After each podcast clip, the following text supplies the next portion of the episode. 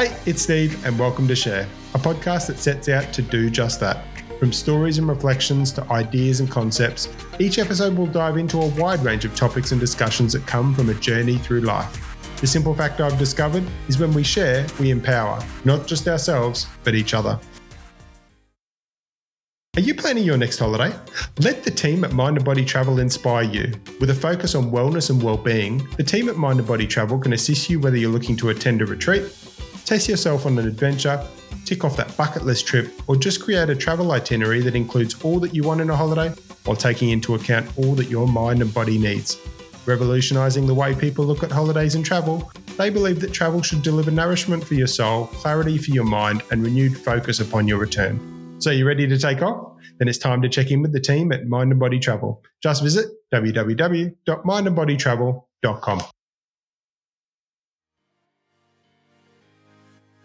where I start to realize I got it wrong. This ladder that I'm climbing is not what I thought it would be. And fundamentally for me, it was a cancer diagnosis in 2006 where it shifted it, right? Because all of a sudden you move away from an environment with to do lists, an environment with presenting, an environment with multitasking, an environment with delegating, and all of a sudden, you're sitting there in a hospital with that clock going tick, tick, tick, and you've got zero control. This week's guest is well known within the real estate industry, whether that be as a coach, a speaker, podcast host, or thought leader within the Australian property market. He is also regarded as one of Sydney's leading auctioneers, and for many, He's recognised as the auctioneer who has in recent years represented the winning teams on the Channel 9 series The Block. But what many may not know is that he's fought cancer not once, twice, but three times. In this episode, I get him to take off his real estate hat and delve into his story, his reflections, and as you'll hear, the powerful advice and learnings he unpacks really makes this conversation one not to be missed. He's a straight talker, he cuts through the crap, and over the years, he's inspired me, as I know he will you, as you sit back and listen to this conversation with a legend of life, Tom Panos. Tom, welcome to Share. Thank you. Thanks for having me, Steve. Mate, we've known each other for a fair few years, and I've watched your journey and been very inspired from your journey as well, and your quotes and your outlook on life. But probably one of the things that I really love is you cut through the shit. You're a straight talker. Yeah. I think deep down, people want that. People fundamentally care about the truth more than the sugar coated version, even though the natural feeling is, hey, I don't want tension and resistance. So it's better to just actually say something that is not going to be offensive. I think sometimes the truth is offensive. I think the truth is offensive in real estate. If you think about it, you're telling someone who's who's dying to get 1.2 million dollars on their house because for them to they get 1.2, they can actually go off and buy their next house for 1.8 and you've got to actually say to them, "Hey, that's not going to happen." Right? Yep. So it, it is, but at the end of the day, I think people do like to hear the truth. Yeah, well, it's like that quote, isn't it? Everyone wants to hear the truth until you tell the truth, and then you're a prick. Exactly. Yeah. Well, that's that's what it is. But I I think I, had a guy that ended up leaving me when I was at News Corp. He just didn't like the work, and all the time he spent, Steve, was on websites. On he was obsessed with fishing, right? Fishing magazines, fishing on his websites, coming in around the the, the meeting room, all he'd be talking about on the weekend is where he went fishing. And he just never really cut it as a salesperson. And I said to him, I said, listen, if I were you, I'd plan the escape. And he goes, What do you mean by that? I said, Plan the escape, your true essence, effortless, lucrative, and fun. If you owned a fishing tackle shop, you'd get in early, you'd work hard, you'd stay later, you'd be sitting there constantly researching what's the best product or service. People would ask you questions. You would feel like Mother Teresa to them, answering their, their fishing questions. I said, it's not happening for you selling real estate ads in the courier mail. It's as simple as that.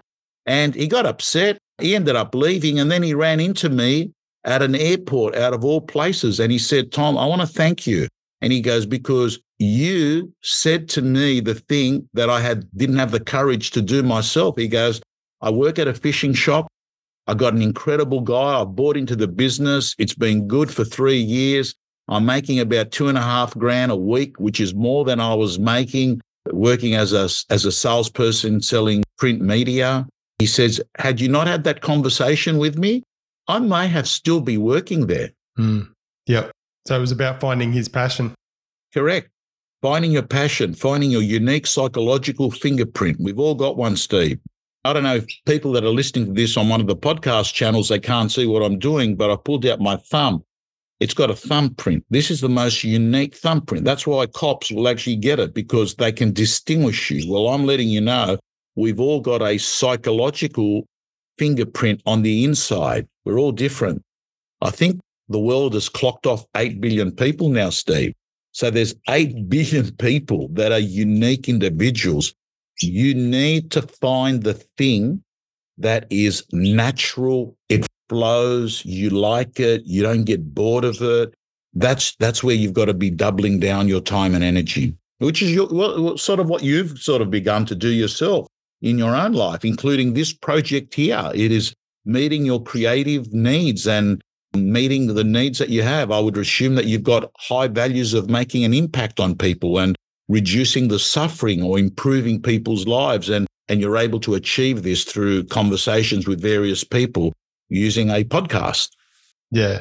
Well, it was one of the things that over a number of years as I went through those health battles was I thought my job defined me. I thought I'd been in this job and I thought that was who I was.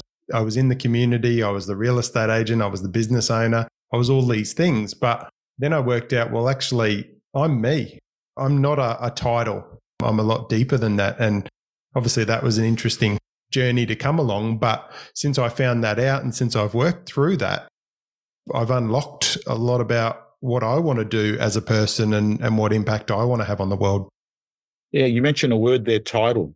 Titles are interesting because when you have a title, which is an external thing, it's a thing that's not within you, it's a title. You're the chief executive officer, or you are the chief operating officer, whatever your title is, you can actually get into the position where it defines you. Now, here's the problem, Steve. The minute there's a restructure, the minute your boss doesn't like you, the minute the business gets bought out and you no longer have that title, right?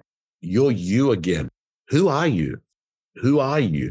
Because I can tell you, I have seen a lot of people, particularly through COVID, where there was a reset button where they may have had their power and influence, authority came from a positional title. They lose that title and they no longer are able to have their assistant to do that, or they're not able to walk in and say, We're all having a lunch. I'm paying it. I'm using the company's money they lose their power and their influence. And that's why I say get your power and the influence on the inside.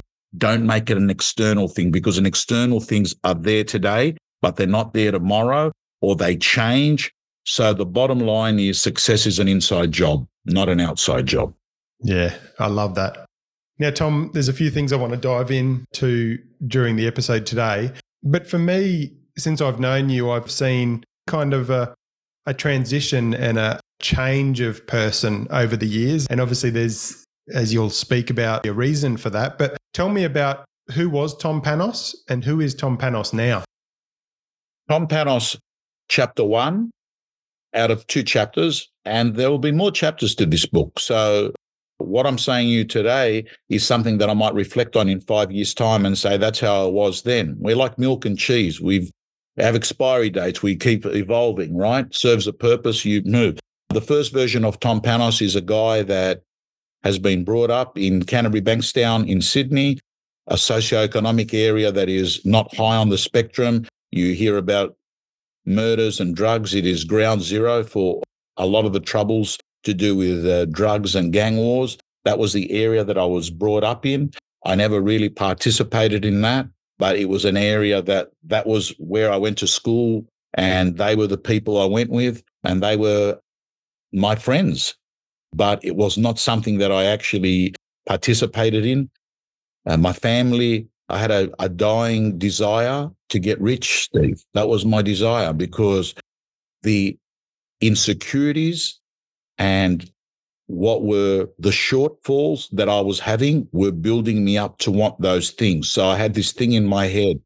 If you make money, you have freedom and you can have the things that I was admiring being someone that was coming from a poor family. So the first, I would say, part of my life after school was chase, hustle, hunger, long hours, grind, tension, suffering, pay the price now, you'll get the rewards later. Pretty unhealthy life as well. I mean, I can't get over. You know, it's only when you leave a situation that you can look back and say, I actually did that. Steve, if you go to jail, three years into jail, that's normal. It doesn't feel bad. You wake up at 5:30, you've got your roll call count, you sit down with everyone, you have your shower, Day one is hard, day two is easier. By around the first year, you've realized this is your life. And for me, it was stock standard. I ran two things at the one time. I had an executive role at News Corp and I was running real estate gym and conferences. So it was just, I, I can tell you, there have been times, Steve, in that that that 20 year period where I would be so stressed, uptight, I would get out of a aeroplane and head to the hotel room and and then to try to chill out, I would go to a movie on my own on a Tuesday. I still remember it, Crown at Melbourne in Crown. I've, it's a Tuesday and I've got off, sat down in a cinema, and I've sat down and I've moved to take a seatbelt, thinking, because I'm on automatic pilot. I mean, imagine how unmindful I'd become, where I've sat down and I've gone like this. And I remember thinking to myself, that's a stupid thing to do, Tom. Why would you actually do that in a cinema? But when you're running in habit mode without giving it any thought or intentions, everything is just like robotic, right? And that was the first part of life. The second part of life is where I start to realize I got it wrong. This ladder that I'm climbing is not what I thought it would be. And fundamentally for me, it was a cancer diagnosis in 2006 where it shifted it, right? Because all of a sudden you move away from an environment with to do lists, an environment with presenting, an environment with multitasking, an environment with delegating. And all of a sudden, you're sitting there in a hospital with that clock going tick, tick, tick, and you've got zero control. You are in the hands of doctors, oncologists, nurses, social workers. They're coming and going, and you have zero control. And around you, you're seeing other people, and you can see some of the people you're there with, you know in your heart when you look at them, they look really sick. And you know that they're not the kind of people that are probably planning superannuation things, right? They are at the, let's call it the afternoon of life. That's where they're at, you know, the afternoon of life. And you change. And then for, for me, the second half of life has been very, very different to the first half of life. And I'm, I'm in that second half of life now, probably around, I don't know, five years into it. And we were talking when we caught up for breakfast the other day around living a life by design and we're talking about going with the flow. And you've got a bit of a different thought to that. Yeah. So you've got to plan the escape. Only dead fish go with the flow, right? right? You've got to plan the escape, right? You've got to plan the escape. And what I mean, I don't mean the escape means that you leave here and you go live in a temple in India in silence. I'm talking about you plan the escape from where you are now to what you desire to be a life that meets your values. And for me, I think too many people, Steve, end up doing things that are shaped by other people around in their life. I mean, there's a wonderful novel. It's actually a mini. I call. I think I call it novella. The Death of Ivan Ilyich. It's a great novel to read, and I urge all your listeners to read it. It's a novel written many years ago about a guy who was. It starts with the end, Steve. So just picture the novel is about he's lying there, he's in his mid 40s, he's dying of a terminal illness, and in the other rooms, he can hear the family have all got together. He's dying at home. He's a judge and he's a pissed off judge. He's very pissed off, Steve. And the reason why it, it's, I want to repeat to people, it's called The Death of Ivan Ilyich. It's one of, it's the absolute classic novels. And he's sitting there and he's pissed off. And the reason he's pissed off is he's 45 and he's dying. And his wife comes in and holds his hand and he looks at her and he says, what if my life has been a lie? And what he's doing is in those final moments, he's recapping that he didn't want to be a solicitor, but his parents made him. He ended up studying law and started hanging out with other people that were becoming lawyers, and they all settled down quickly and had kids. And that's not what he wanted to do. I think he, he was obsessed with music. He wanted to be a musician. So this whole time he's going on and he starts, his wife loves going out to the theater and play and a social light and he hates it. He just likes music and he's watching his life. And then he realizes, shit, it's come to an end. I haven't lived my life. And it's actually, it's one of the few times, and I, I don't normally cry on stuff that's not true. I want to cry on a documentary, right? You're probably a bit like me as well. You know, when it's real, like it impacts you. But this is the first time I cried reading a novel because I realized that I and many people end up living a life of regret, living a life because we were told this is what you should do. He didn't want to get married and settle down and have kids at, in his early 20s, right? But that's what all the other lawyers did. He didn't want to be going out to cocktail functions. He wanted to be doing his own thing, but he never had the guts to do it because he felt if I actually did it, I'm going against the approval of other people, you know? So I have a different view. My view is that you've got to think about a life because you want it to become ELF, effortless, lucrative, and fun. And you are the only person that can make that happen. Yeah. Now, Tom, take me back to what led to the first cancer diagnosis? Listen, it's very simple. I was, I mean, I, st- I still have the blue suit at home. I had a, like you, I was a big boy. Like you, I've transformed my weight. So I had this big blue suit. I was, I don't know, about 125 kilos. And I've got this blue suit that I think I've picked up from one of those shops. I don't know, Roger David, cheap blue suits. I still remember it. I went into a GP the GP was a bit anxious because I could tell he wanted me to go get an x ray done that day. I get the x ray done. I go see him right after the x ray and he looks at it. And all I could see him move at lightning speed on the phone. And that's the first. My, I mean, I can read the play. When you've got a GP ringing people up left, right, and center, and then eventually he gets onto a guy and he uh, says, I, I, need you to, to, to go get this CAT scan. And it's a full body CAT scan. And I need you to go see this um, doctor. And that was all like, I mean, mate, I had it. I told you the other day, I had a specialist appointment that, you know, we're talking about a year to get in. Not this day. On this day, Steve, this guy got me into a specialist appointment at two o'clock on the same day. That's amazing, but that's damn scary because any person that's got half a brain knows the fact that this guy is making things happen so quickly, there's a problem, and it was. Got diagnosed with stage four B cell lymphatic cancer. And my life, it's a bit like the Bible before and after. Before Christ, after Christ. For me, it's before cancer, after cancer, two different lives. You know, I got diagnosed, I struggled with it, but fortunately, I've got no evidence of disease. It's been a hard battle three cancer diagnoses, 17 years. lots of chemo, lots of radiation, lots of drugs, poison to kill the poison in my body, and it's worked. It's been a gift that's been badly wrapped for me, Steve. Yeah. The reason why been like a lot of people would have known me in the first part of my life aggressive, dismissive, abrupt, get to the point. You're being lazy if you don't do that.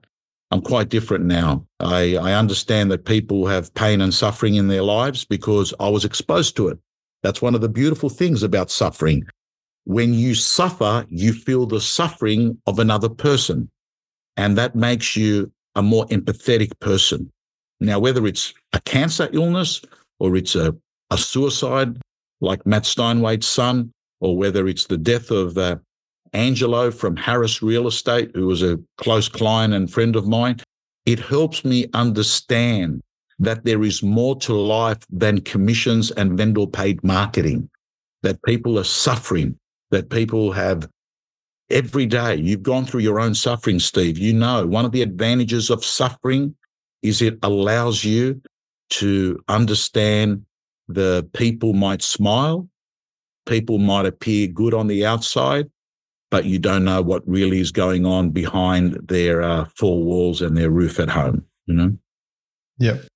So through through your cancer diagnosis, through your chemo and the treatments that you had, you obviously had a lot of time for reflection. Mm. A lot of time for reflection. The reason why you get a lot of time for reflection is that you're faced with mortality. And it's something that people should actually think more about. I mean, no one on this planet, Steve, has not died. So if you Google it, everyone dies. But when you're in your 20s and your 30s, and even to your 40s, you don't actually think about it. You think that there is an endless number of tomorrows. You think that tomorrows never run out. All right. And then all of a sudden, you, you get this punch in the face, this diagnosis.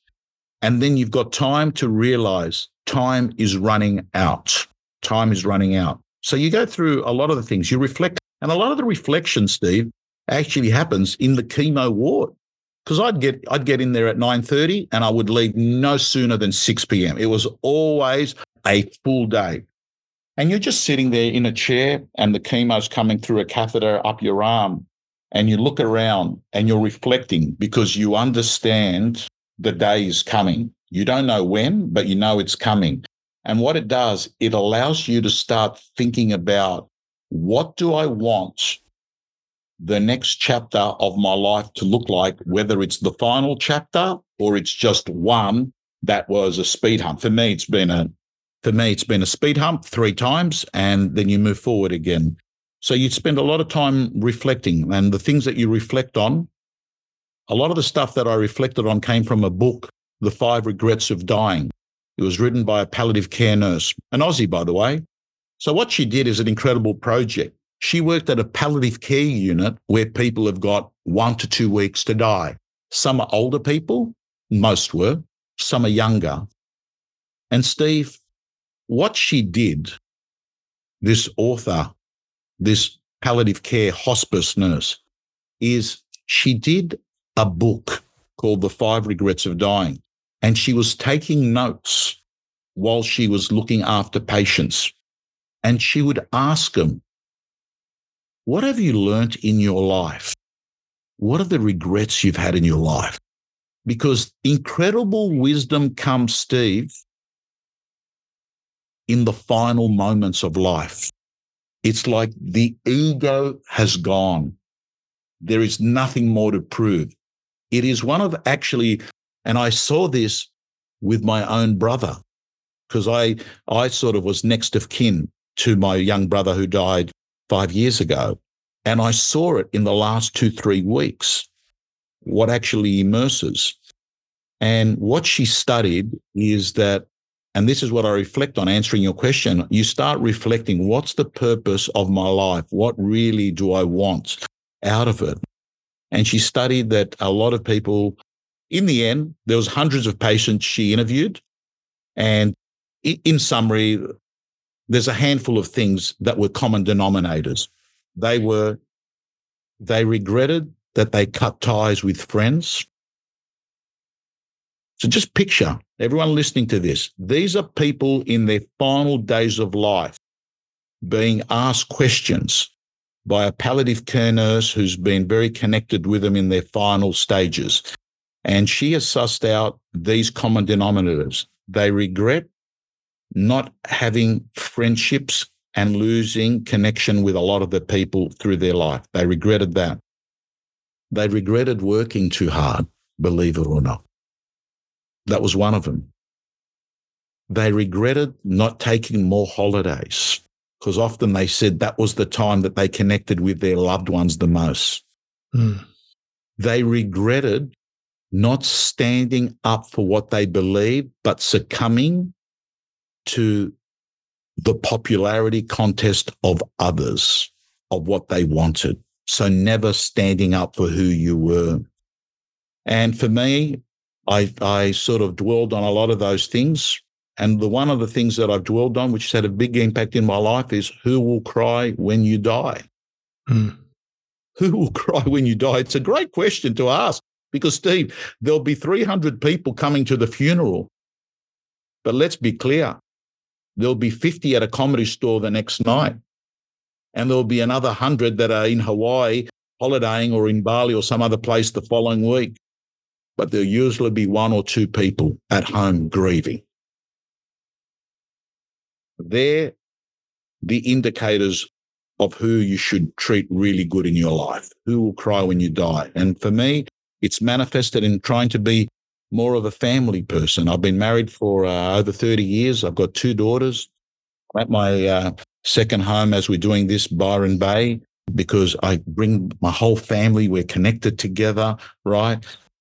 They're, the, they're a lot of the things that I've reflected on. And I've also reflected on the fact that I got fallen into this bullshit story that I thought the world revolved around real estate and real estate agents. We are such a small speck of sand in the whole world of what we do. You know, we sit there and we think the whole world revolves around, you know, appraisals, listings, sales. The truth of the matter is, we're human beings that may work in real estate. We might be mortgage brokers, but we're human beings first and we're our job second. Mm. It's been great. It's been, uh, it's been a, a fantastic thing. I wish I didn't have to take all those, the poison that I've taken but it served a purpose. And you're still here. And I'm still here. And I'm still here. If I'm ever feeling bad, I keep remembering what my oncologist, Dr. Stephen Larson, says Tom, there are thousands that would swap spots with you in an instant. You know that. There's some guy that's got pancreatic cancer that's got months that would say, I want to be Tom Panos. Be happy being Tom Panos. Tom, tell me about mentally. You had to be strong through this, right? Because they say, and I, I've heard it a lot of the time, going through a cancer diagnosis. Now, when you got that diagnosis, whether it was at two o'clock in that in the oncologist's uh, office, the specialist office, when you got that, you kind of had two choices, didn't you? Sit there and go, "Oh well, it's been my life to now," or mentally go, "I'm going to get through this." Yeah, I remember a thing uh, my oncologist said once. He said, Tom, the body's amazing. It can endure most things. It's the mind we've got to worry about. And I said, What do you mean by that? He says, You'll be shocked. Cancer, medications, your body is extremely resilient. It's, it's your mind you're going to have to sit there and and and and and take control over. So, Steve, mental toughness, it's an interesting one. Because what I've learned is often the people that act the bravest on the outside are the weakest on the inside. And often the person you least expect is the person that is grounded, that handles the drama so much better. If you go, if you're on an aeroplane, right, and particularly if it's an international flight, traveling for hours and hours through oceans, and it's dark in the middle of the night, and a plane starts hitting turbulence, right? Just incredible turbulence. And people are flying through there and they're screaming. And the flight attendant says, All passengers, please to their seats, seatbelts fastened. If you're ever in one of those situations, you look around, you'll see there'll be three kinds of people. The first type are the drama queens that carrying on. I'm going to die. I'm going to die. I'm going to die. They're screaming, carrying on. And you can understand that in that environment. The second group of people, often you feel they put their head down and they're just sitting there. They're just hoping the problem goes away. They're just hoping, go. I don't want to think about this. There's a third group, which I call the leaders on the plane. They're the pacifiers. They're the ones that bring calm. Some would say, are they mentally tough? No, I just think they've got the ability to see things as they are, not worse or not better. They're the kind of person, Steve, that looks around at their fellow passenger and says, in five minutes, it's all going to be fine. We're just going through some turbulence. Trust me, it happens on most of the flights and it relaxes the person. They're the person that sits there and they're just calm and they'll smile and say, it's all good. It was like this on the way here too. It'll be finished in five minutes, right? To me, is that mental toughness? What is it? I think I'd love to share a wonderful book. I shared one with you the other day, but there's another book since we're talking about mental toughness. It's written by a young girl called, uh, she's a doctor, Amy Morin. She did an incredible TED talk, been seen by millions and millions. It's called What Mentally Strong People Don't Do. In fact, sorry, the title is 13 Things Mentally Strong People Don't Do. And I would urge all your listeners to pick up this two hour read and jump into it. It's transformational. She had her own suffering. She came home one day, tragic news. Her partner in their 20s had died in front of her and she was just trying to pick up the pieces. She was down, out, devastated, saw no future, and started studying about how to become mentally tough. And she wrote this book, and some of those 13 things are things that are pivotal for me. Touch on one or two of them. Never compare yourself to other people. Embrace change. Never make a, a bad day a bad year. I'd, I'd love to let your listeners embrace that two hour book. Or if you're a shit reader, just go watch the TED talk. It'll go for 20 minutes. Now, Tom, the main reason for me going through my journey and kind of launching this podcast is I suppose one of the things I've always, and as an aspiring life coach as well, one of the things I really struggle with is why in life does it take that we go through trauma or an event or a diagnosis, as in your case and in other people's cases, why do we then go, let's change now? Let's change our life now. And the reason I really wanted to have you on the podcast is because I know you've got a great story and we could we could stop the podcast now and we're done. It's absolute gold what you've just delivered. And it is that before cancer, after cancer, but I'd love people to be listening to this and learning and going, hang on, I don't have a diagnosis today. Or maybe I do, or, or there is an event or something. But maybe you're traveling through life, you're researching phishing at News Corp, right? Or whatever it is. And you just sit there and go, what can I take from this?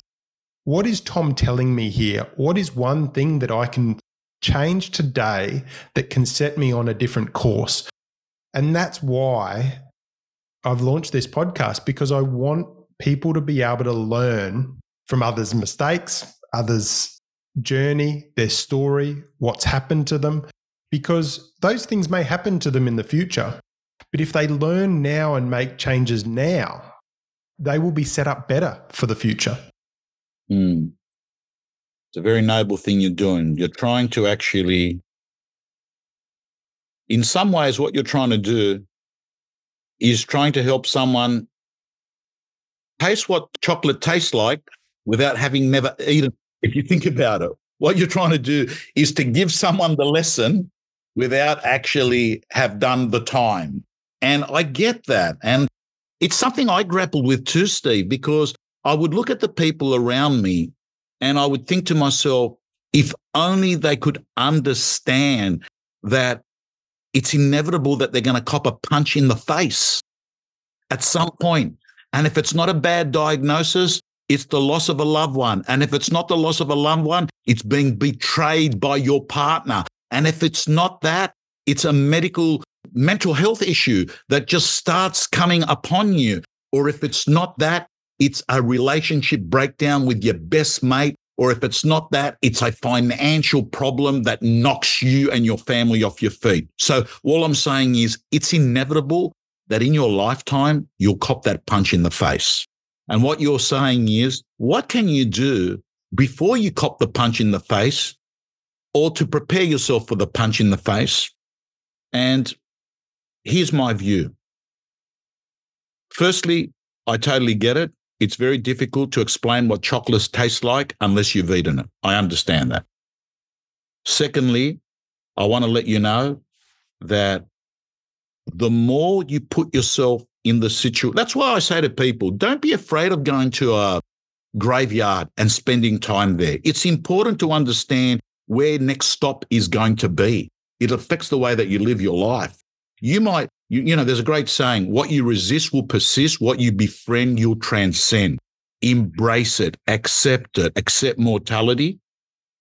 So I'm trying to get specific about answering your question, which I think is, I think what you're saying is, well, tell me, are you saying how can you, how can you learn from it without going through it? Yeah.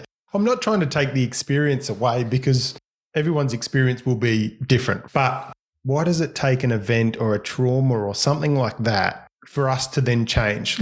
One of the key things, and I said to you the other day as well, is that when you talk about your cancer and a doctor said to you, you're better off being healthy going into a cancer diagnosis than overweight, unfit, and your body full of inflammation. Because which do you want to be? So get fit and healthy now because, it, as you say, there's going to be a black swan event, as Dr. Fred Gross talks about. There's going to be a black swan event that's going to hit you. And if it is a cancer diagnosis or something of the health, if you are healthy, well, you're going to be able to tackle that a lot better. And you're probably going to be able to bounce back from it a lot better than someone that just doesn't have the capacity. 100%. 100%. Yeah.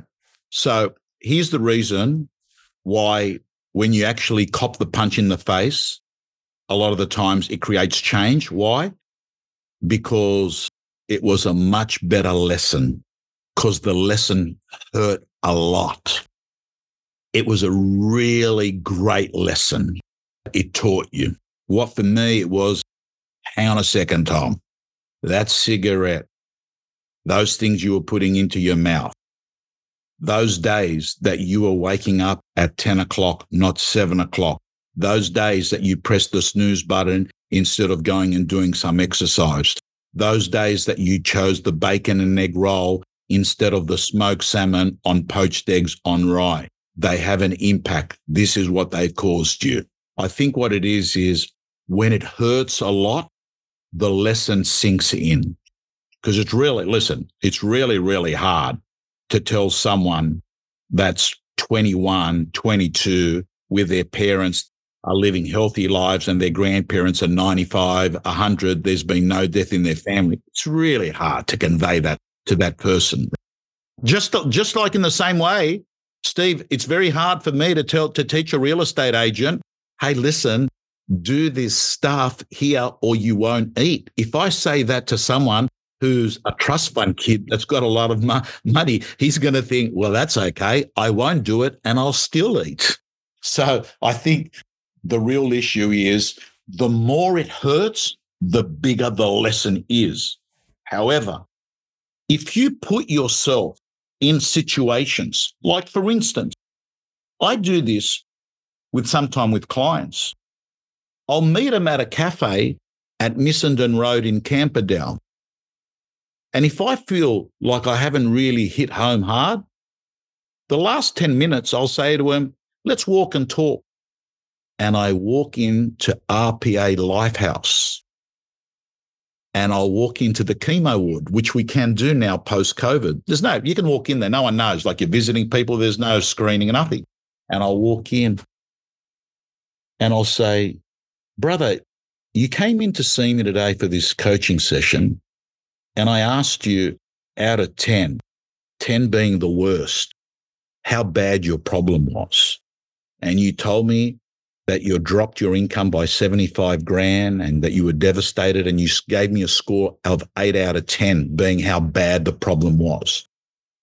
I said, you've spent 2 minutes in the chemo ward now looking around at these people. Can you give me the new score of your problem? Often perspective and exposure to darkness can shape people's mindset. So I think even if you don't go through it, if you get close to it, or if you're a carer of someone, I think uh, you can get a significant benefit out of that and not have to go through the total experience yourself. But on that point, Steve, I know I'm not stupid. I'm 57 years of age. I've had cancer three times. I haven't met anyone in my life that's had more chemo and radiation than me. I've never met anyone. And my doctor says to me, he doesn't know of any people with my diagnosis that are alive still today with my diagnosis. And I know in my heart that the treatment has been part of it, but I've done my bit too, Steve. I've done my bit. I'm talking about a guy that's transformed himself mentally, physically, spiritually, right? I'm talking about a guy. Hey, I'm not waking up at 2.30 like that guy Wahlberg. He owns a burger joint here. What is, you know, the guy, Mark? Mark Wahlberg. Mark Wahlberg, yes. I, was, mate, I saw it on Instagram yesterday. His schedule, I don't know if you've seen his schedule. 2.30, wake up, pray from 2.30 to 3.15. 3.15 has his first training session. It goes through. And then he's, I'm, I'm, hey, I'm not like that, but I I've, I've paid the price. I go to bed early. I exercise every day. I make better choices with my food. I spend time with people that energize me. I pray. It's a form of therapy for me. So I do, I, I'm doing my bit as well. And I think what helped a lot is my oncologist telling me about Lance Armstrong many years ago. He'd written a book, It's Not About the Bike, or something like and this guy was down and out and finished. And he said to me, Tom, the reason why Lance Armstrong is still alive is he was so fit that we were able to give treatment to a guy, not himself, but the medical fraternity, to a guy, and he could sustain it.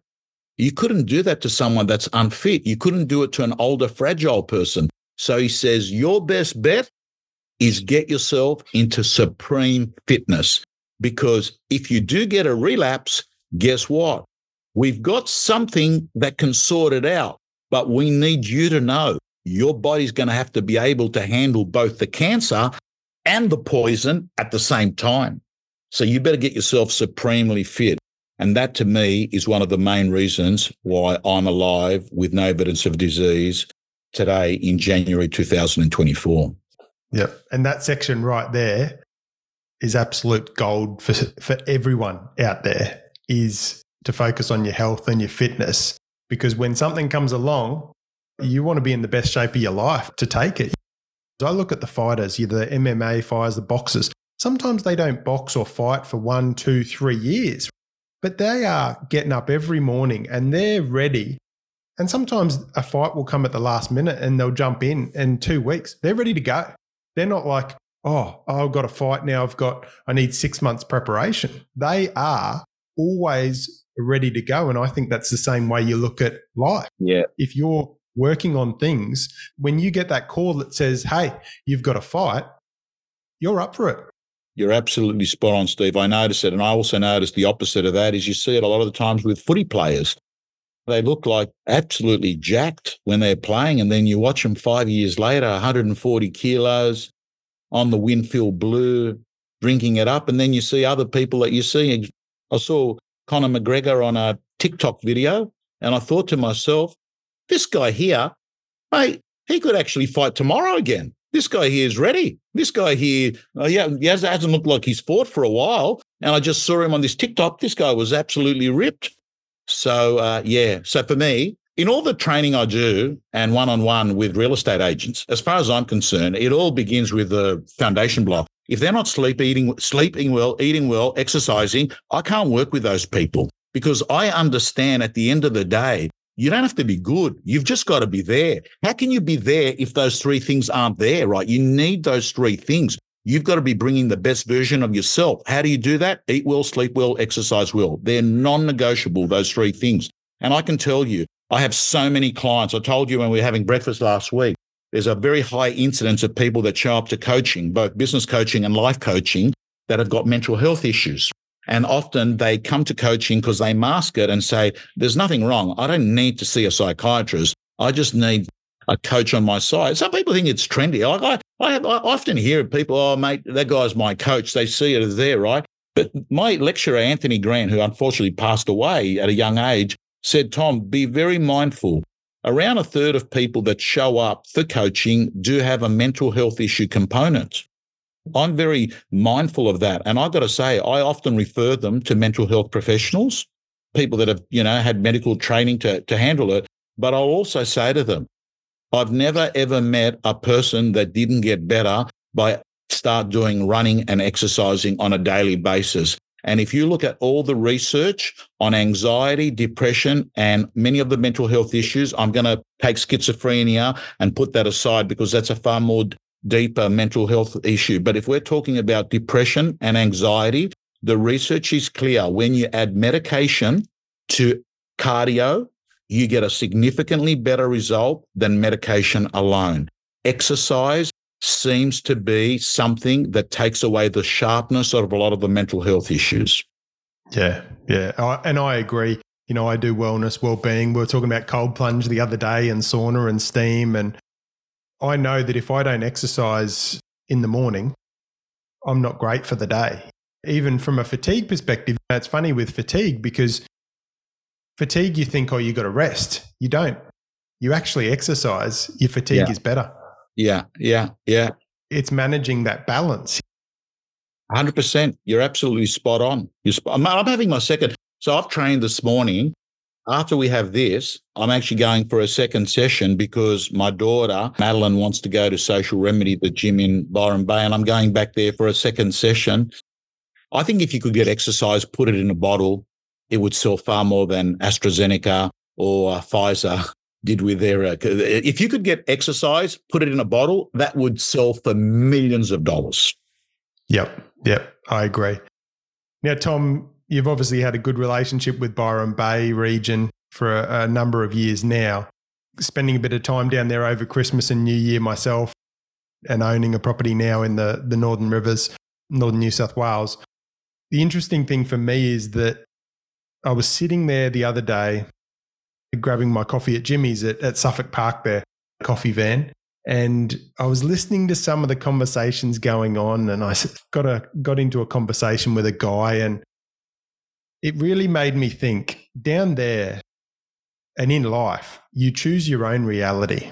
And I'll, I'll, share a quick story where I was actually driving into Byron one day and, and there was a hitchhiker and he was actually dressed really quite nicely. And I thought, I've never picked up a hitchhiker in my life, but I picked, picked the guy up. I pulled over. I had no one in the car. So I pulled over and he jumped in and got chatting to him. And I said, Oh, so you're just up here on holidays or whatever it is? And he said, No, no, I've been traveling for 10 years just with my backpack.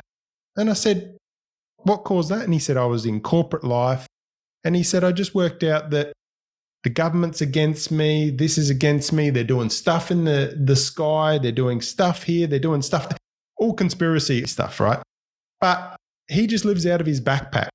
Now, he lives on very little money, but his reality is completely different to someone that's in the city. And then there's the guy I was chatting to at the coffee van who gets up each morning, goes for a surf, hits the ocean, catches up with a few friends, does a few side jobs to earn a little bit of money, goes surfing again in the afternoon, and that's his life. Some people would say, What kind of life is that? But for him, he loves it. Different people, and, and we all choose our own reality. Well, let's be honest, Steve.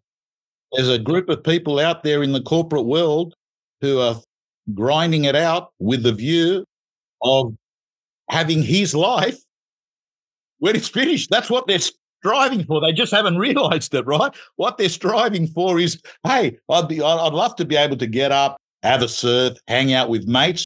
This is what they're aspiring to, but they have a thing in their head. I can only get there if I have a, you know, all this money. I think money's an interesting thing. It's like telephone numbers, man. I, and I've got to tell you, the relationship we have with money is an interesting one because it can be harmful or it can be helpful.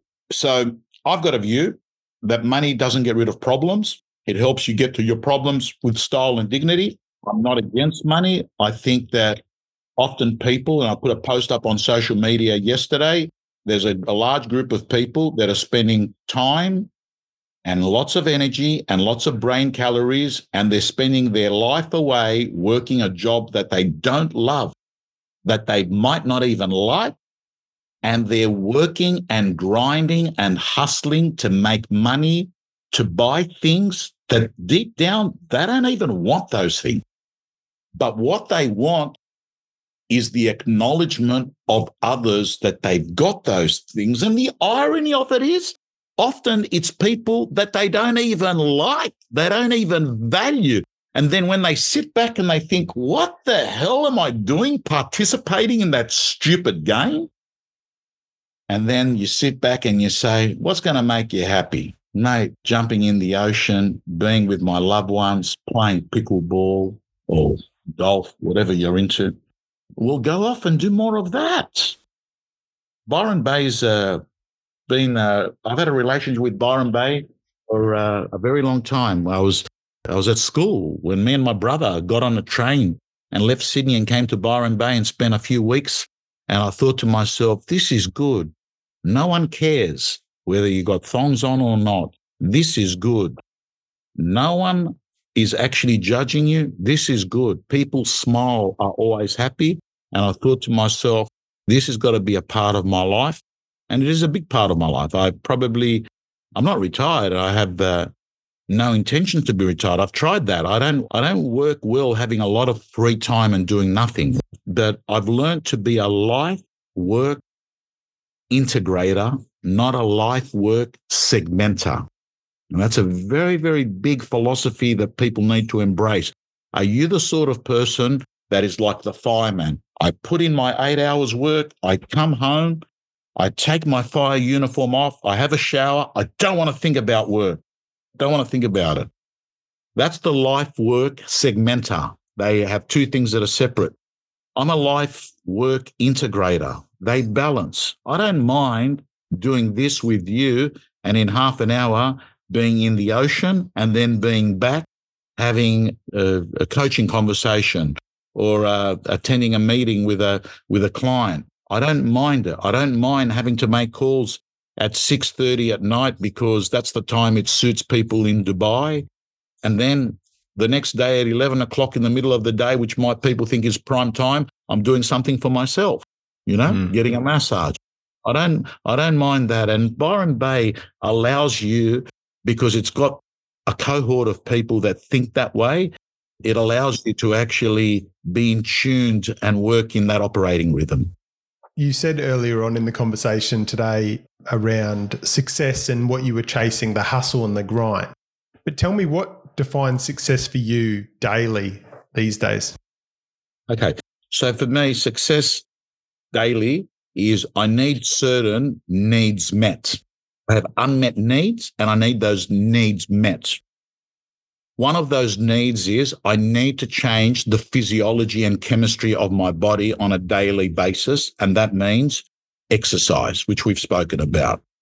I also have this underlying need. I have this underlying need where I need to feel like I help this situation get better.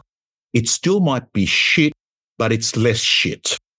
Or I help this person go from good to great or from bad to neutral. In any way you look at it, all I'm trying to do is to make an impact while I'm making an income. So I highly value that's a thing that's in my currency. We all have currency drivers. You know, some people, some people's currency is there's a there's a group of guys or girls, particularly a lot of the younger guys, they've got this currency in their head. I need to be jacked and ripped. If I'm ripped, I'm happy. There's another group of people. I need to be number one. I want people to know that I am the number one. Their currency is acknowledgement from others.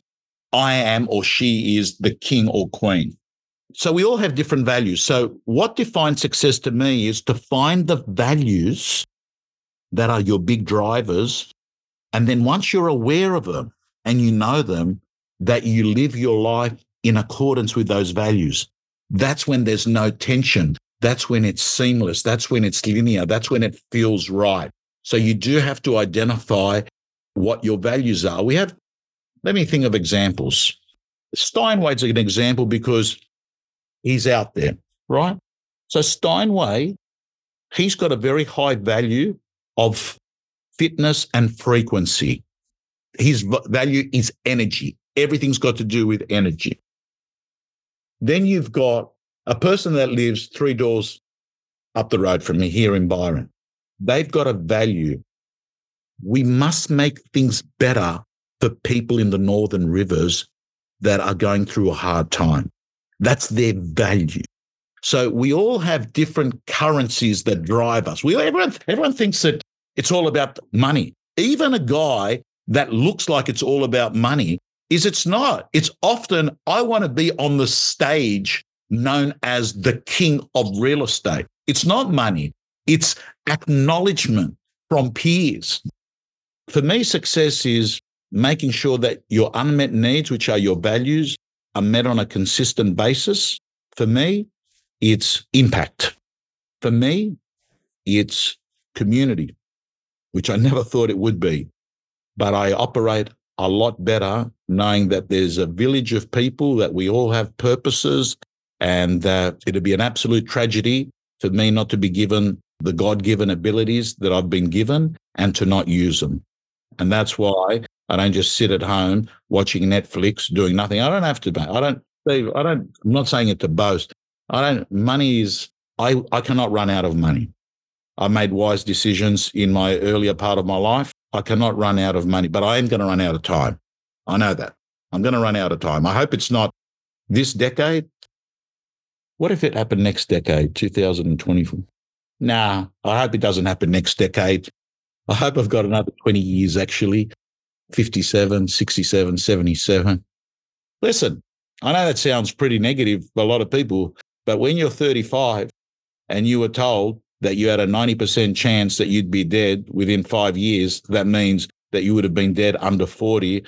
Going to 77, 80 years of age is not a bad number for me because I reckon I reckon the last two decades are probably less fun. right. You got your grandkids and all that sort of stuff, but you're probably spending a heap of time getting x-rays done and seeing doctors as well, I would assume. Yeah. Tom, can I ask you one final question? Who's been your greatest teacher in your life?